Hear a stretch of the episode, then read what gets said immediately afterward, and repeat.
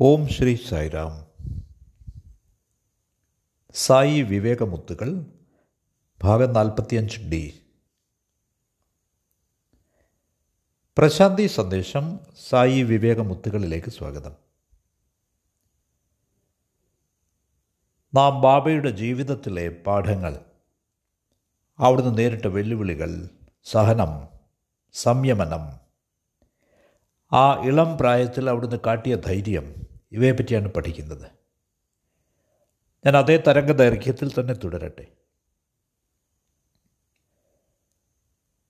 നാം കേട്ടു അവിടുന്ന് ഒരു തേൾ ദംശിക്കുകയുണ്ടായി തേൾ കടിക്കുകയുണ്ടായി. ഈ തേൾ കടിയുടെ രഹസ്യം എന്താണ്? ശരിക്കും ഒരു തേൾ ഉണ്ടായിരുന്നുവോ? ഭഗവാനെ ചികിത്സിച്ച പല ഡോക്ടർമാരും അവിടുത്തെ രക്തത്തിൽ വിഷത്തിന്റെ അംശം കണ്ടില്ല. രാജു വൈകാരികമായി ആവേശിക്കപ്പെട്ടു എന്നായിരുന്നു അവരുടെയൊക്കെ രോഗനിർണയം.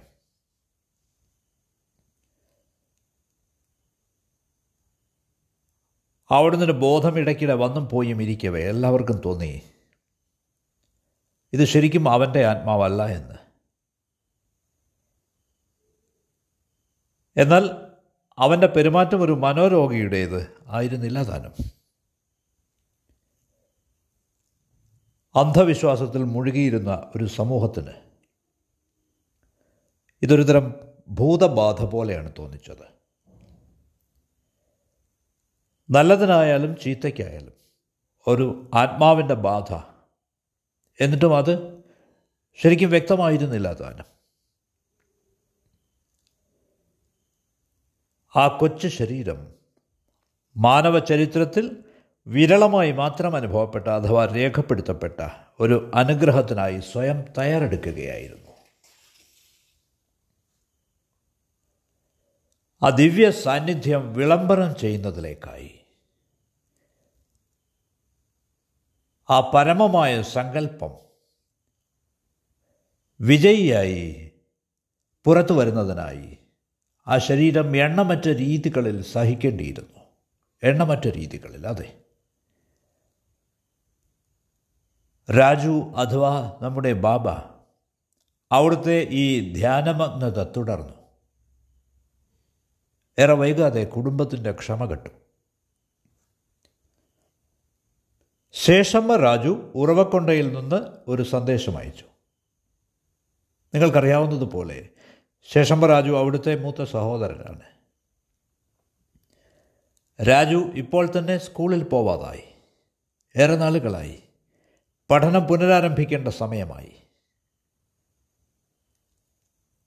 അവിടുത്തെ പിതാവ് അവിടുത്തെ മാതുലൻ അമ്മാവൻ ഗ്രാമത്തിലെ അറിവുള്ളവർ അവർക്ക് വളരെ ആകാംക്ഷയുള്ളവരായി. മുതിർന്നവരിൽ ചിലർ സ്ഥലം മാറുന്നത് നല്ലതാണെന്ന് ഉപദേശിച്ചു.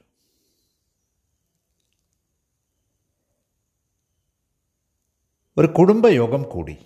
അവരെല്ലാവരും രാജുവിനെ ഏതോ പ്രേതം ആവേശിച്ചു എന്ന് ശക്തമായി ഉറപ്പിച്ചു. കാരണം അവിടുത്തെ ജാതകം കതിരിയിലെ ഒരു പണ്ഡിതന് പരിശോധിക്കാൻ വേണ്ടി കൊടുത്തിരുന്നു. കതിരി തൊട്ടടുത്തുള്ളൊരു നഗരമാണ്. കതിരിക്കടുത്ത് താമസിച്ചിരുന്ന മാക്കിനേനി വെങ്കടസ്വാമി.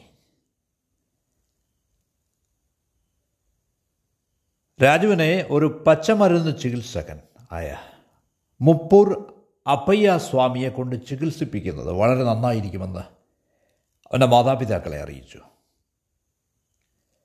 അയാൾ കതിരിക്കടുത്തുള്ള ബ്രാഹ്മണപ്പള്ളിയിൽ താമസിക്കുന്ന ആളാണ്. രാജുവിനെ കുറെ കൂടി നന്നായി അയാൾക്ക് ചികിത്സിക്കാനാവുമെന്ന് അദ്ദേഹം അറിയിക്കുകയുണ്ടായി. മുത്തശ്ശനായ കൊണ്ടമ്മ രാജു മാത്രമാണ് ഇതിനെ എതിർത്തത്. കുറേ കാലം കൂടി കാത്തിരിക്കാം എന്നായിരുന്നു അദ്ദേഹത്തിന്റെ അഭിപ്രായം. പക്ഷേ ആരും തന്നെ അദ്ദേഹത്തിന്റെ അഭിപ്രായം കേട്ടില്ല. ഈ തീരുമാനപ്രകാരം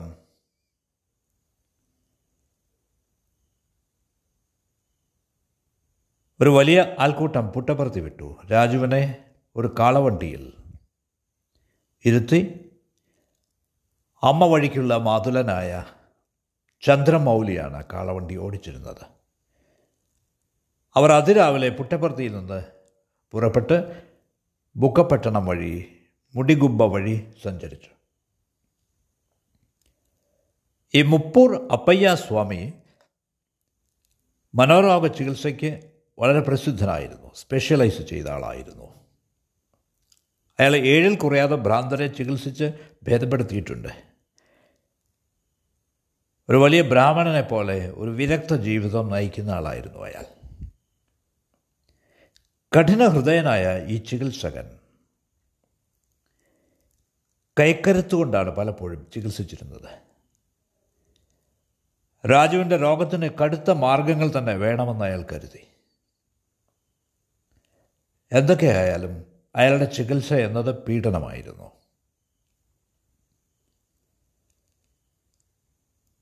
ബാലൻ മുപ്പൂർ അപ്പയ്യ സ്വാമിയുമൊത്ത് ചികിത്സയ്ക്കായി താമസിച്ചു. തുടക്കത്തിൽ ചിന്ന ഗോരപ്പ എന്നു പേരുള്ള ഒരു ബാർബർ അയാൾ തൊട്ടടുത്ത ഗ്രാമത്തിൽ നിന്നാണ് ഈ ക്ഷുരകൻ അയാൾ അവന്റെ തല മുണ്ടനം ചെയ്തു.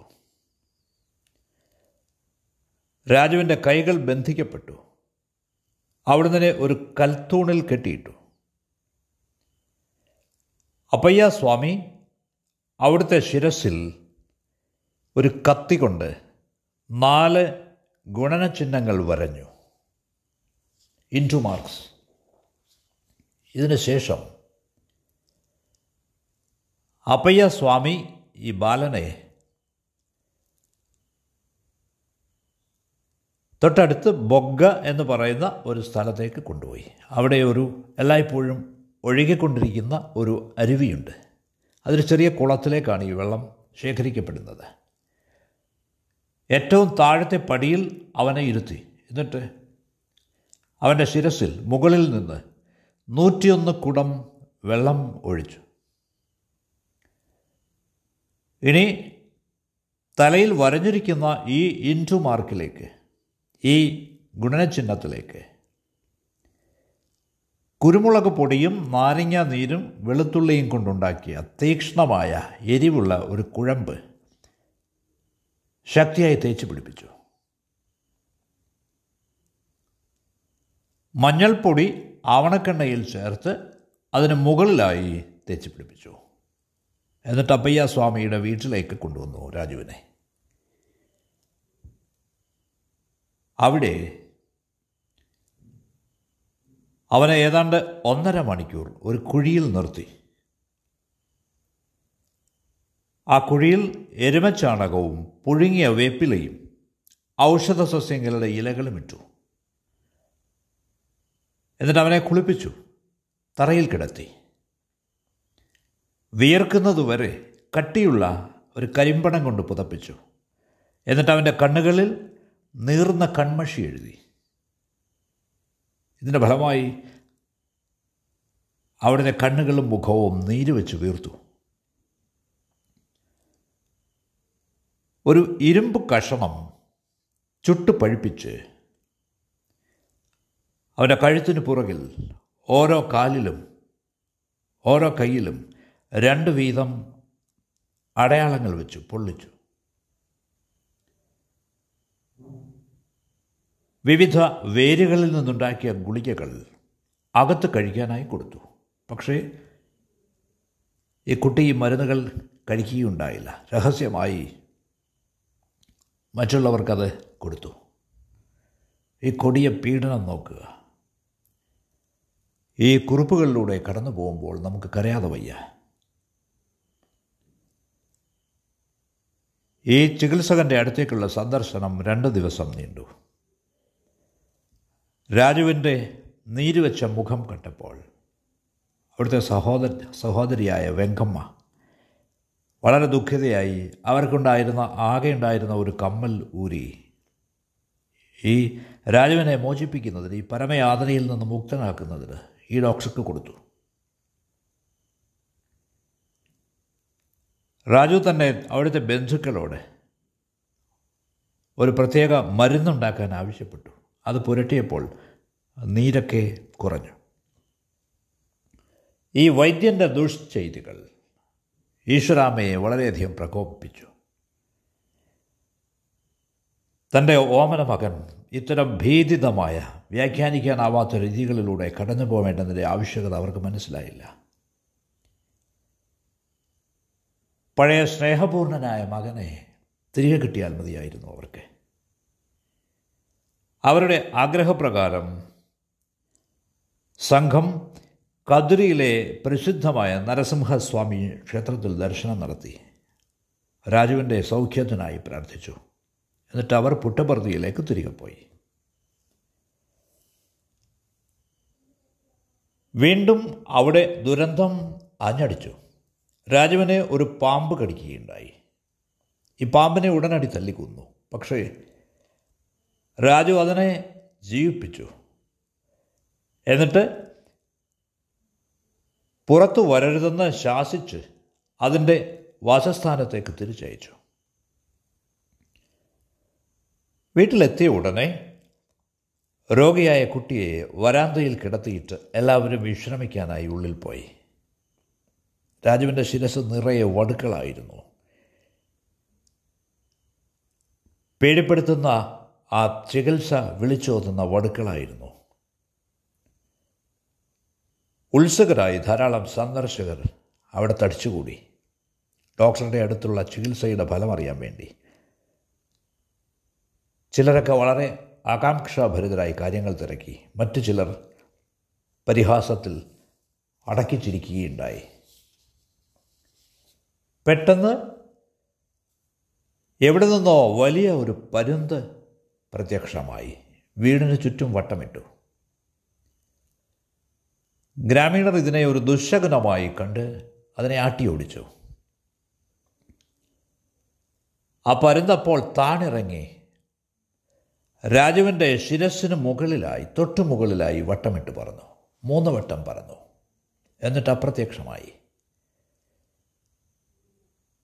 പെട്ടെന്ന് രാജുവിന്റെ ശിരസ്സിലെ വടുക്കൾ അപ്രത്യക്ഷമായതായി ആളുകൾ ശ്രദ്ധിച്ചു.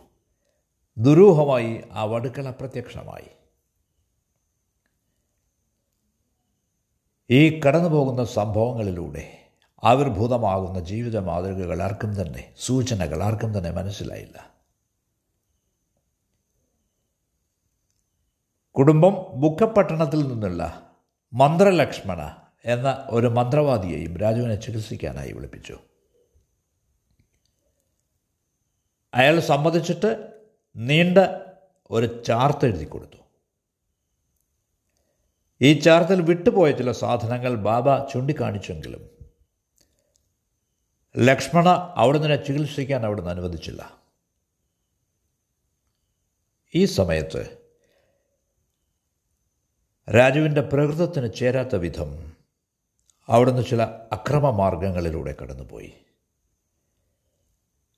അവിടുന്ന് പലപ്പോഴും വലുതായി ക്ഷോഭിച്ചു. സാധനങ്ങൾ എടുത്തെറിഞ്ഞു.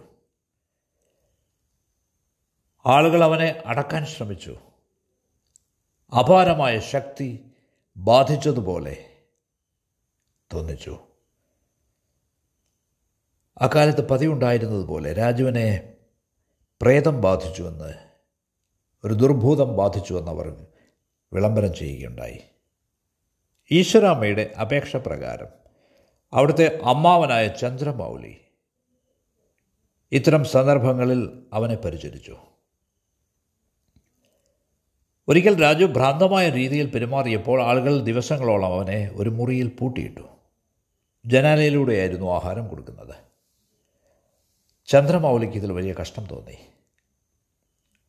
രാജുവിനെ സ്വയം ഊട്ടുന്നതിന് അദ്ദേഹം തീരുമാനിച്ചു. ചന്ദ്രമൗലി രാജുവിന്റെ നമ്മുടെ ബാബയുടെ അമ്മ വഴിക്കുള്ള മാതുലനാണ്. മറ്റുള്ളവരൊക്കെ എതിർത്തെങ്കിലും ചന്ദ്രമൗലി കഥക് തുറന്ന് ഉള്ളിൽ കയറി രാജുവിന് ആഹാരം കൊടുത്തു. വലിയ പ്രയാസത്തിലാണെങ്കിലും. അദ്ദേഹം വിജയിച്ചത് കണ്ട് ആഹാരം കൊടുത്തത് കണ്ട് രാജുവിന് കുറച്ച് പച്ചമരുന്നുകൾ കൊടുക്കാനായി കുടുംബാംഗങ്ങളൊക്കെ അഭ്- അഭ്യർത്ഥിച്ചു. ഇത് കൂടുതൽ പ്രയാസകരമായിരുന്നു. രാജു സഹകരിക്കാത്തിടത്തോളം വലിയ പ്രയാസകരമായിരുന്നു ഇത്. ബാക്കിയുള്ളവരൊക്കെ അവിടുന്ന് ശരീരം പിടിച്ചു വച്ചു. ചന്ദ്രമൗലി അവിടുത്തെ വായിലേക്ക് ഈ മരുന്നുകൾ പകരാൻ ശ്രമിച്ചു. രാജുവിന്റെ കൈകൾ കെട്ടിയിരുന്നു പക്ഷേ അവന്റെ കാലുകൾ സ്വതന്ത്രമായിരുന്നു. ചാടിയുള്ള ഒരു തൊഴിയിൽ ചന്ദ്രമൗലിയുടെ രണ്ട് പല്ലുകൾ പോയി. അദ്ദേഹത്തിന്റെ മുഖം നീരുവന്ന് പല ദിവസങ്ങൾ വീർത്തിരുന്നു. മറ്റൊരു ദിവസം രാജു ഇരുന്നിരുന്ന മരപ്പലകയിൽ വായുവിൽ ഉയർന്നു നിൽക്കുന്നത് ചന്ദ്രമൗലി കണ്ടു. രാജുവിനെ ഭൂതം പ്രേതം ബാധിച്ചതായി വിശ്വസിക്കപ്പെട്ടിരുന്നതുകൊണ്ട് ഇത് അത്ഭുതകരമായ ഒരു ചമൽക്കാരമായി അയാൾ ചിന്തിച്ചില്ല. ആഴ്ചകളോളം രാജു ആരോടും മിണ്ടിയില്ല. ഒരു ഭ്രാന്തൻ പയ്യനെ പോലെ അവിടുന്ന് പെരുമാറി. അവിടുത്തെ ശിരസ് സദാ കുനിഞ്ഞിരുന്നു. അവിടുന്ന് കട്ടിലിൽ നിന്ന് എപ്പോഴൊക്കെ താഴെ ഇറങ്ങിയോ അവിടുന്ന് താഴെ വീണു. പക്ഷേ അവസാനം താൻ ആഹാരം കഴിച്ചുവെന്ന് അവിടുന്ന് പ്രഖ്യാപിച്ചു. അവിടുത്തെ കൈകൾ വളരെ രുചികരമായ ഭക്ഷണത്തിന്റെ വാസനയുള്ളതായിരുന്നു. അവിടുന്ന് അവിടുത്തെ മുഷ്ടി ചുരുട്ടി പിടിച്ചിരുന്നു. എല്ലാവരും മുഷ്ടി തുറക്കാൻ ആവശ്യപ്പെട്ടു. പക്ഷേ എല്ലാവരും ശ്രമിച്ചെങ്കിലും ആർക്കും തന്നെ അതിന് കഴിഞ്ഞില്ല. അവസാനം അവിടുന്ന് സ്വയം മുഷ്ടി തുറന്നു. അവിടുത്തെ കൈകളിൽ ഒരു പുഷ്പം ഏതാനും നാളികേര കഷണങ്ങൾ കുറച്ച് വിഭൂതി കൽക്കണ്ടം ഇവയുണ്ടായിരുന്നു. എന്തുകൊണ്ടാണ് അവിടുന്ന് ഇങ്ങനെ പെരുമാറുന്നതെന്ന് മുതിർന്നവർ ചോദിച്ചു. ഞങ്ങളോട് പറയൂ നീ ആരാണ്? അവർ ആവശ്യപ്പെട്ടു. അവർ ചോദിച്ചു വ്യാഴാഴ്ചകളിൽ നിങ്ങൾ ദേഹശുദ്ധി വരുത്തി വീട് വൃത്തിയാക്കി വയ്ക്കുക ഞാൻ നിങ്ങളോട് പറയാം. രാജു പറഞ്ഞു. പക്ഷേ അവിടുന്ന് അന്നേ ദിവസം ഒന്നും തന്നെ ഞങ്ങളോട് പറഞ്ഞില്ല. രാജു നമ്മുടെ പ്രിയങ്കരനായ ഭഗവാൻ അവിടുത്തെ ബാല്യത്തിൽ അനുഭവിച്ച കൊടിയ ദുരിതം പീഡനം യാതന ഇതേപ്പറ്റിയാണ് നാം പഠിക്കുന്നത്. എന്നിരുന്നാലും വെല്ലുവിളികളുടേതായ ഈ ദിവസങ്ങൾ അവിടുന്ന് യാതൊരു പരാതിയുമില്ലാതെ അവയിൽ നിന്ന് പുറത്തു വന്നു. ഇനി നാം അടുത്ത വേളയിൽ തുടരും. നിങ്ങളുടെ സമയത്തിന് നന്ദി.